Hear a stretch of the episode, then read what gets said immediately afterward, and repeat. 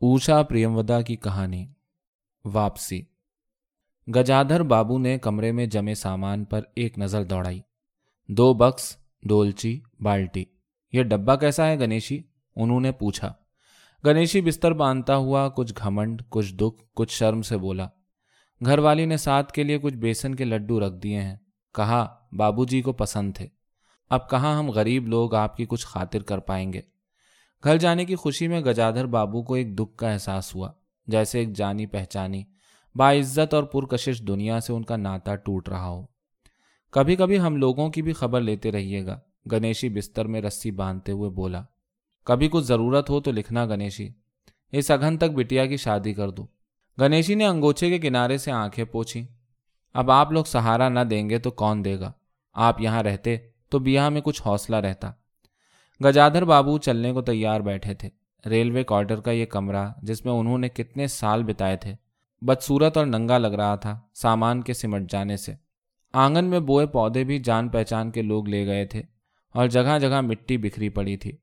مگر بیوی بچوں کے ساتھ رہنے کے خیال سے یہ دکھ کی ایک کمزور لہر اٹھ کر گم ہو جاتی تھی۔ گجادھر بابو خوش تھے، بہت خوش۔ پینتیس سال کی نوکری کے بعد وہ ریٹائر ہو کر جا رہے تھے۔ ان برسوں میں زیادہ تر وقت انہوں نے اکیلے رہ کر کاٹا تھا۔ ان اکیلے لمحوں میں وہ اسی وقت کا تصور کرتے رہے تھے جب وہ اپنے گھر والوں کے ساتھ رہ سکیں گے۔ اسی امید کے سہارے وہ اپنی محرومیوں کا بوجھ ڈھوتے رہے تھے۔ دنیا کی نظر میں ان کی زندگی کامیاب کہی جا سکتی تھی۔ انہوں نے شہر میں ایک مکان بنوا لیا تھا۔ بڑے لڑکے امر اور بڑی لڑکی کانتی کی شادیاں کر دی تھیں۔ دو بچے بڑی کلاسوں میں پڑھ رہے تھے۔ گجادھر بابو نوکری کی وجہ سے اکثر اسٹیشنوں پر رہے اور ان کے بیوی بچے شہر میں تاکہ پڑھائی میں رکاوٹ نہ رہے۔ گجادھر بابو سوبھاؤ میں بڑے بامحبت آدمی تھے اور محبت کے بھوکے بھی۔ جب بیوی بچے ساتھ تھے تو ڈیوٹی سے لوٹ کر بچوں سے ہنستے بولتے، بیوی سے کچھ مذاق کرتے۔ ان کے چلے جانے سے گجادھر بابو کی زندگی میں بڑا سونا پن آ گیا تھا۔ خالی وقت میں ان سے گھر میں نہ ٹکا جاتا۔ شاعری کا مذاق نہ رکھنے پر بھی انہیں بیوی کی پیار بھری باتیں یاد آتی رہتی۔ دوپہر میں گرمی ہونے پر بھی وہ دو بجے تک آگ جلائے رکھتی اور ان کے اسٹیشن سے لوٹنے پر گرم گرم روٹیاں سیکتی۔ ان کے کھا چکنے کے بعد بھی منع کرنے کے باوجود ان کی تھالی میں اور کھانا ڈالتی اور ان سے بڑے پیار سے اصرار کرتی۔ جب وہ تھکے ہارے باہر سے آتے تو ان کی آہٹ پا کر وہ رسوئی کے دروازے پر آ کھڑی ہوتی اور اس کی شرمیلی آنکھیں مسکرا اٹھتیں۔ گجادر بابو کو تب ہر چھوٹی بات بھی یاد آتی اور وہ اداس ہو جاتے۔ اب کتنے برس بعد وہ موقع آ رہا تھا کہ وہ اس پیار بھرے ماحول میں رہنے جا رہے تھے۔ ٹوپی اتار کے گجادھر بابو نے چارپائی پر رکھ دی، جوتے کھول کر نیچے کھسکا دیے۔ اندر سے رہ رہ کر کہوں کی آواز آ رہی تھی۔ اتوار کا دن تھا اور ان کے سب بچے اکٹھے ہو کر ناشتہ کر رہے تھے۔ گجادھر بابو کے خشک چہرے پر مسکراہٹ پھیل گئی۔ اور اسی طرح مسکراتے ہوئے وہ بغیر کھنکھارے اندر چلے گئے۔ انہوں نے دیکھا کہ نریندر پچھلی رات کو دیکھی کسی فلم کے ناچ کی نقل کمر پر ہاتھ رکھے کر رہا ہے اور بسنتی ہنس ہنس کر دوہری ہوئی جا رہی ہے۔ امر کی دلہن کو اپنے تن بدن، گھونگٹ، کسی چیز کا ہوش نہیں تھا اور وہ بھی بے تحاشا ہنس رہی تھی۔ گجادر بابو کو دیکھتے ہی نریندر دھپ سے بیٹھ گیا اور چائے کا پیالہ اٹھا کر منہ سے لگا لیا۔ بہو کو ہوش آیا اور اس نے جھٹ سے ماتھا ڈھانک لیا۔ صرف بسنتی کا جسم رہ رہ کر ہنسی دبانے کی کوشش میں ہل رہا تھا۔ گجادر بابو نے مسکراتے ہوئے ان لوگوں کو دیکھا، پھر کہا، کیوں نریندر؟ کیا نقل ہو رہی تھی؟ کچھ نہیں بابو جی نریندر نے سٹپٹاتے ہوئے کہا گجادر بابو نے چاہا تھا کہ وہ بھی اس ہنسی مذاق میں شامل ہوتے، مگر ان کے آتے ہی سب چپ ہو گئے۔ اس سے ان کے دل میں تھوڑی مایوسی آ گئی۔ بیٹھتے ہوئے بولے، بسنتی، مجھے بھی چائے دینا، تمہاری اماں کی پوجا ابھی چل رہی ہے کیا؟ بسنتی نے ماں کی کوٹری کی طرف دیکھتے ہوئے کہا، ابھی آتی ہی ہوں گی۔ اور پیالے میں ان کے لیے چائے بنانے لگی۔ بہو چپ چاپ پہلے ہی چلی گئی تھی۔ اب نریندر بھی چائے کا آخری گھونٹ پی کر اٹھ کھڑا ہوا۔ صرف بسنتی باپ کے لحاظ میں چوکے میں بیٹھی ماں کی راہ دیکھنے لگی۔ گجادر بابو نے ایک گھونٹ چائے پی، پھر کہا، بیٹی، چائے تو پھیکی ہے۔ لائیے، چینی اور ڈال دوں، بسنتی بولی۔ رہنے دو، تمہاری اماں جب آئے گی تبھی پی لوں گا۔ تھوڑی دیر میں ان کی بیوی ایک لٹیا میں پانی لیے نکلی اور پوجا کرتے ہوئے اسے تلسی کے پودے میں ڈال دیا۔ انہیں دیکھتے ہی بسنتی بھی اٹھ گئی۔ بیوی نے آ کر گجادر بابو کو دیکھا اور کہا، ارے، آپ اکیلے بیٹھے ہیں؟ یہ سب کہاں گئے؟ گجادر بابو کے دل میں پھانس سی چبھی۔ اپنے اپنے کام میں لگ گئے ہیں۔ آخر بچے ہی ہیں۔ بیوی آ کر چوکے میں بیٹھ گئیں۔ انہوں نے ناک بھون چڑھا کر چاروں طرف بکھرے جھوٹے برتنوں کو دیکھا اور پھر بولیں سارے میں جھوٹے برتن پڑے ہیں۔ اس گھر میں کرم دھرم کچھ نہیں ہے۔ یہ سب گئے کہاں؟ پوجا کر کے سیدھے چوکے میں گھسو۔ پھر انہوں نے نوکر کو پکارا۔ جب جواب نہ ملا تو ایک بار اور زور سے آواز دی۔ پھر شوہر کی طرف دیکھ کر بولی، بہو نے بھیجا ہوگا بازار؟ اور ایک لمبی سانس لے کر چپ ہو رہی۔ گجادر بابو بیٹھ کر چائے اور ناشتے کا انتظار کرنے لگے۔ انہیں اچانک گنیشی کی یاد آ گئی۔ روز صبح پسنجر آنے سے پہلے وہ گرم گرم پوریاں اور جلیبی بناتا تھا۔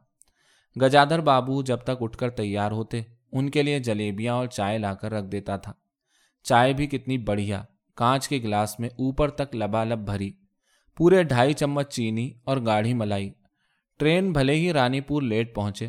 گنیشی نے چائے پہنچانے میں کبھی دیر نہیں کی۔ کیا مجال کہ اس سے کبھی کچھ کہنا پڑے۔ بیوی کی شکایت بھری آواز سن کر انہیں دھکا سا لگا۔ وہ کہہ رہی تھی، سارا دن اسی کھچ کھچ میں نکل جاتا ہے۔ اس گرہستی کا دھندا پیٹتے پیٹتے عمر بیت گئی۔ کوئی ذرا ہاتھ بھی نہیں بٹاتا۔ بہو کیا کرتی ہے؟ گجادر بابو نے پوچھا۔ پڑی رہتی ہے۔ بسنتی کو تو پھر کہو کالج جانا ہوتا ہے۔ گجادر بابو نے جوش میں آ کر بسنتی کو آواز دی۔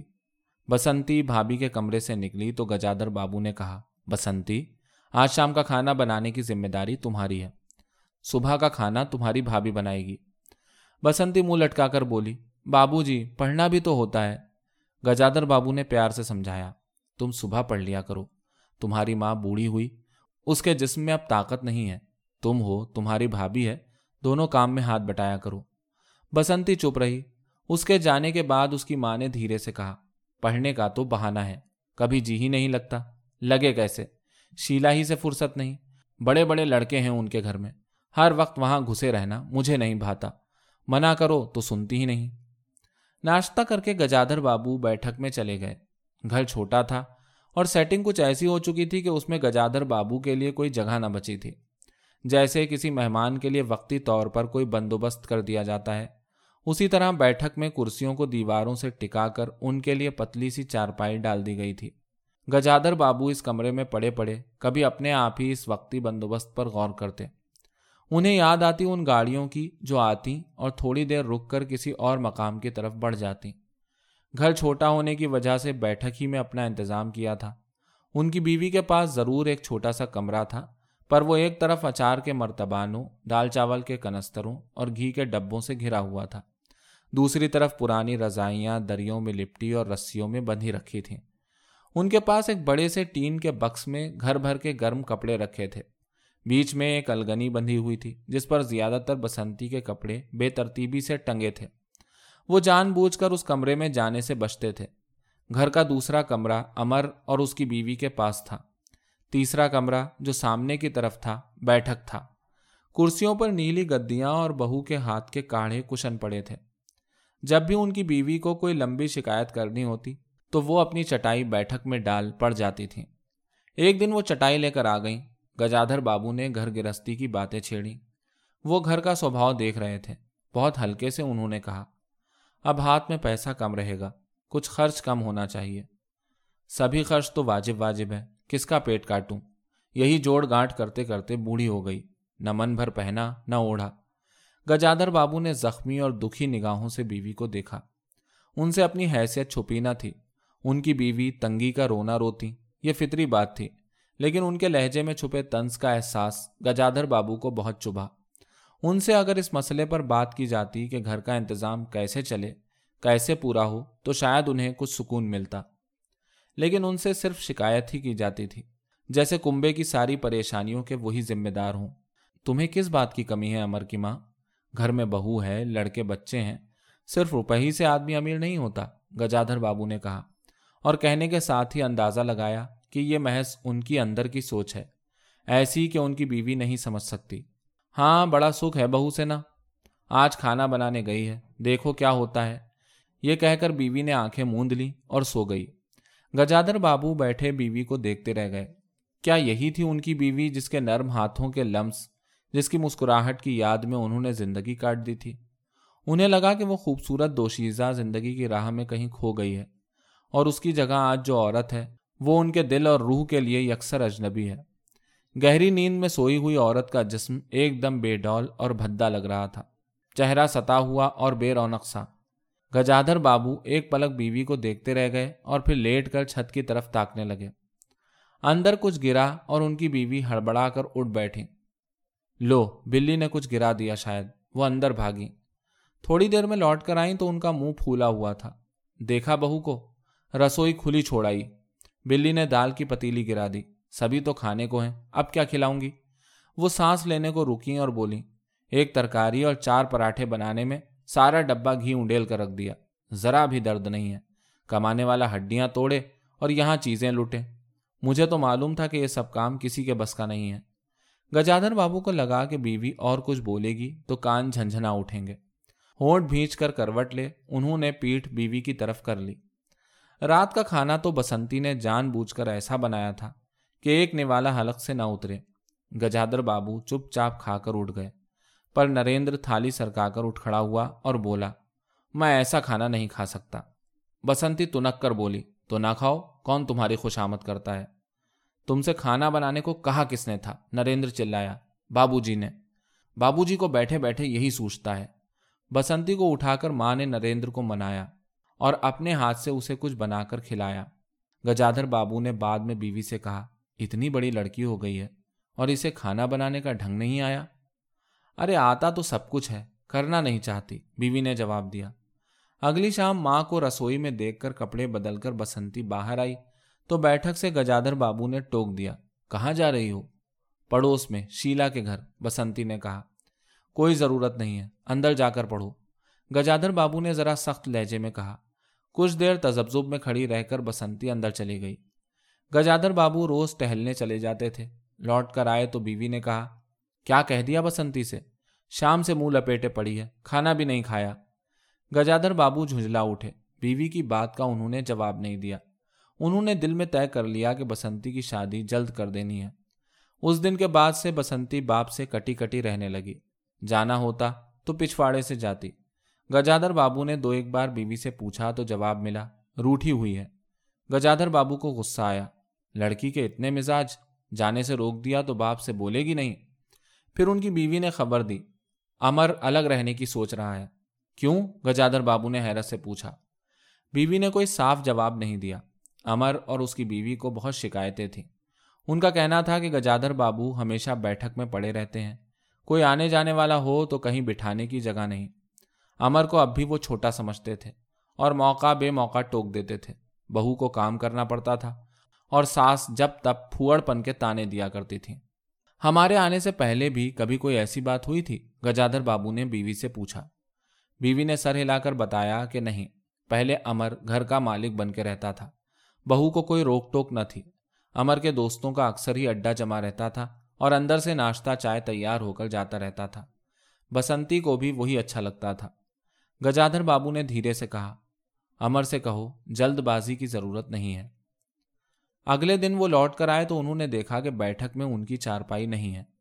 اندر جا کر پوچھنے ہی والے تھے کہ ان کی نظر رسوئی میں بیٹھی بیوی پر پڑی۔ انہوں نے یہ پوچھنے کو منہ کھولا کہ بہو کہاں ہے؟ پھر کچھ یاد کر کے چپ ہو گئے۔ بیوی کی کوٹری میں جھانکا تو اچار، رضائیوں اور کنستروں کے بیچ اپنی چارپائی لگی پائی گجادر بابو نے کوٹ اتارا اور ٹانگنے کے لیے دیوار پر نظر دوڑائی۔ پھر اسے موڑ کر الگنی کے کچھ کپڑے کھسکا کر ایک کنارے ٹانگ دیے۔ کچھ کھائے بغیر ہی اپنی چارپائی پر لیٹ گئے۔ کچھ بھی ہو، تن آخر بوڑھا ہی تھا۔ صبح شام کچھ دیر ٹہلنے ضرور چلے جاتے تھے، پر آتے آتے تھک جاتے تھے۔ گجادر بابو کو اپنا بڑا سا کھلا کوارٹر یاد آیا۔ بے فکر زندگی، صبح پسنجر ٹرین آنے پر اسٹیشن کی چہل پہل۔ جانے انجانے چہرے اور پٹری پر ریل کے پہیوں کی کھٹ کھٹ، جو ان کے لیے مدھر سنگیت کی طرح تھی۔ طوفان اور ڈاک گاڑی کے انجنوں کی چنگاڑ ان کی اکیلی راتوں کی ساتھی تھی۔ سیٹھ رام جی مل کی مل کے کچھ لوگ کبھی کبھی ان کے پاس آ بیٹھتے۔ وہی ان کا حلقہ تھا، وہی ان کے ساتھی تھے۔ وہ زندگی اب انہیں کھوئی ہوئی دولت معلوم ہوئی۔ انہیں لگا کہ وہ زندگی سے دھوکا کھا گئے، ٹھگے گئے۔ انہوں نے جو کچھ چاہا، اس میں سے ایک بوند بھی انہیں نہیں ملا۔ لیٹے ہوئے وہ گھر کے اندر سے آتی ہوئی مختلف آوازیں سنتے رہے۔ بہو اور ساس کی چھوٹی موٹی جھڑپ، بالٹی پر کھلے نل کی آواز، رسوئی کے برتنوں کی کھٹ پٹ، اور اسی میں دو گورئیوں کی بات چیت۔ اور اچانک ہی انہوں نے ارادہ کر لیا کہ اب گھر کے کسی معاملے میں دخل نہیں دیں گے۔ اگر گھر کے مالک کے لیے پورے گھر میں ایک چارپائی کی جگہ ہے تو یہیں پڑے رہیں گے۔ اگر کہیں اور ڈال دی گئی تو وہاں چلے جائیں گے۔ اگر بچوں کی نظر میں ان کی کوئی وقت نہیں ہے یا اس گھر میں ان کے لیے کوئی جگہ نہیں ہے، تو اپنے گھر میں پردیسیوں کی طرح پڑے رہیں گے۔ اور اس دن کے بعد گجادھر بابو سچ مچ کچھ نہیں بولے۔ نریندر روپے مانگنے آیا تو بغیر وجہ پوچھے اسے روپے دے دیے۔ بسنتی کافی اندھیرا ہو جانے کے بعد بھی پڑوس میں رہی تو بھی انہوں نے کچھ نہیں کہا۔ پر انہیں سب سے بڑا غم یہ تھا کہ ان کی بیوی نے بھی ان میں اتنی بڑی تبدیلی ہونے کا کوئی اثر نہیں لیا۔ وہ دل ہی دل میں کتنا بال ڈھو رہے ہیں، اس بات سے وہ بے خبر ہی رہیں۔ بلکہ انہیں شوہر کے گھر کے معاملات میں دخل اندازی نہ کرنے سے ایک طرح سکون ہی تھا۔ کبھی کبھی کہہ بھی اٹھتی ٹھیک ہی ہے، آپ بیچ میں نہ پڑا کیجیے بچے بڑے ہو گئے ہیں۔ ہمارا جو فرض ہے، وہ پورا کر رہے ہیں، پڑھا رہے ہیں، شادی کر دیں گے۔ گجادر بابو نے چوٹ کھائی نظر سے بیوی کی طرف دیکھا۔ انہوں نے اندازہ لگایا کہ وہ بیوی اور بچوں کے لیے روزی کمانے کا ذریعہ بھر ہی تھے۔ جس شخص کے وجود سے ان کی بیوی کو مانگ میں سندور بھرنے کا حق حاصل ہے سماج میں اس کی عزت ہے۔ اس کے سامنے وہ دو وقت کی روٹی رکھ دینے ہی سے سارے فرائض سے چھٹی پا لیتی ہے۔ وہ گھی اور چینی کے ڈبوں میں اس قدر گم ہے کہ وہی اب اس کی پوری دنیا کا مرکز ہے۔ گجادھر بابو اب اس کی زندگی کا محور نہیں رہ گئے۔ اب ان کا بیٹی کی شادی کا حوصلہ بھی ماند پڑ گیا۔ کسی بھی بات میں دخل نہ دینے کے عہد کے باوجود بھی ان کا وجود اس ماحول کا حصہ نہ بن سکا۔ ان کی موجودگی اس گھر میں اتنی بے جوڑ سی لگنے لگی تھی جیسے سجی ہوئی بیٹھک میں ان کی چارپائی ہو۔ ان کی ساری خوشی ایک گہری مایوسی میں ڈوب گئی۔ اتنے سب ارادوں کے باوجود ایک دن بیچ میں دخل دے بیٹھے۔ بیوی اپنی عادت کے مطابق نوکر کا گلا شکوا کر رہی تھی کتنا کام چور ہے۔ سودے میں سے پیسے بھی کاٹتا ہے۔ کھانے پر بیٹھے تو کھاتا ہی چلا جاتا ہے۔ گجادر بابو کو برابر یہ محسوس ہوتا کہ ان کے گھر کا خرچ ان کی حیثیت سے کہیں زیادہ ہے۔ بیوی کی بات سن کر بولے، نوکر کا خرچ بالکل بیکار ہے، چھوٹا موٹا کام ہوتا ہے، گھر میں تین مرد ہیں، کوئی نہ کوئی کر ہی دے گا۔ انہوں نے اسی دن نوکر کا حساب کر دیا۔ امر دفتر سے آیا تو نوکر کو پکارنے لگا۔ امر کی بیوی بولی، بابو جی نے نوکر چھڑا دیا ہے۔ کیوں؟ کہتے ہیں خرچ بہت ہے۔ بات سادہ سی تھی، پر جس لہجے میں بہو بولی، گجادر بابو کو کھٹک گیا۔ اس دن طبیعت کچھ بوجھل ہونے کی وجہ سے گجادر بابو ٹہلنے نہیں گئے۔ کاہلی میں اٹھ کر بتی بھی نہیں جلائی تھی۔ اس بات سے بے خبر نریندر ماں سے کہنے لگا، اماں، تم بابو جی سے کہتی کیوں نہیں؟ بیٹھے بٹھائے نوکر چھڑا دیا۔ اگر بابو جی یہ سمجھتے ہیں کہ میں سائیکل پر گیہوں رکھ کر آٹا پسوانے جاؤں گا، تو یہ نہیں ہونے کا۔ ہاں اماں، یہ بسنتی کی آواز تھی۔ میں کالج بھی جاؤں اور گھر لوٹ کر جھاڑو بھی لگاؤں، یہ میرے بس کی بات نہیں۔ بوڑھے آدمی ہیں، امر بھن بھنایا چپ چاپ پڑے رہیں، ہر چیز میں دخل کیوں دیتے ہیں؟ بیوی نے بڑے تن سے کہا، اور کچھ نہیں تو تمہاری بیوی کو رسوئی میں بھیج دیا۔ وہ گئی تو پندرہ دن کا راشن پانچ دن میں بنا کے رکھ دیا۔ بہو کچھ کہے، اس سے پہلے وہ رسوئی میں گھس گئیں۔ کچھ دیر بعد اپنی کوٹری میں آئیں اور بجلی جلائی تو گجادر بابو کو لیٹے دیکھ کر سٹپٹا گئیں۔ گجادر بابو کے چہرے کے اتار چڑھاؤ کا کچھ اندازہ نہ لگا پائیں۔ وہ چپ آنکھیں بند کیے لیٹے رہے۔ گجادر بابو چٹھی ہاتھ میں لیے اندر آئے اور بیوی کو پکارا۔ وہ بھیگے ہاتھ لیے نکلی اور آنچل سے ہاتھ پوچھتے ہوئے پاس آ کر کھڑی ہو گئیں۔ گجادر بابو نے بغیر کسی تمہید کے کہا، مجھے سیٹھ رام جی مل کی چینی مل میں نوکری مل گئی ہے۔ خالی بیٹھے رہنے سے تو چار پیسے گھر میں آئے یہی اچھا ہے۔ انہوں نے تو پہلے ہی کہا تھا۔ میں نے ہی انکار کر دیا تھا۔ پھر کچھ رک کر، جیسے بجھی ہوئی آگ میں کوئی چنگاری چمک اٹھے، انہوں نے دھیمے لہجے میں کہا، میں نے سوچا تھا کہ برسوں تم لوگوں سے الگ رہنے کے بعد ریٹائرمنٹ پا کر کنبے کے ساتھ رہوں گا۔ خیر، پرسوں جانا ہے، تم بھی چلو گی۔ میں؟ بیوی نے ہڑبڑا کر کہا، میں چلی جاؤں گی تو یہاں کا کیا ہوگا؟ اتنی بڑی گرہستی، پھر سیانی لڑکی۔ بات بیچ میں کٹ گئی۔ گجادر بابو نے تھکی ہوئی آواز میں کہا، ٹھیک ہے۔ تم یہیں رہو۔ میں نے تو ایسے ہی کہا تھا اور گہری خاموشی میں ڈوب گئے۔ نریندر نے بڑی مستعدی سے بستر باندھا اور رکشا بلا لیا۔ گجادر بابو کا ٹین کا بکس اور پتلا سا بستر اس پر رکھ دیا۔ ناشتے کے لیے لڈو اور مٹری کی ڈلیا ہاتھ میں لیے گجادر بابو رکشا پر بیٹھ گئے۔ ایک نظر انہوں نے اپنے کنبے پر ڈالی، پھر دوسری طرف دیکھنے لگے اور رکشا چل پڑا۔ ان کے جانے کے بعد سب اندر لوٹ گئے۔ بہو نے امر سے پوچھا سنیما لے چلیے گا نا بسنتی نے اچھل کر کہا، بھیا، ہمیں بھی۔ گجادر بابو کی بیوی سیدھے رسوئی میں چلی گئیں۔ بچی ہوئی چیزوں کو کٹور دان میں رکھ کر اپنی کوٹری میں لائیں اور کنستروں کے پاس رکھ دیا۔ پھر باہر آ کر کہا، ارے نریندر، بابو جی کی چارپائی نکال دے۔ اس میں چلنے تک کی جگہ نہیں ہے۔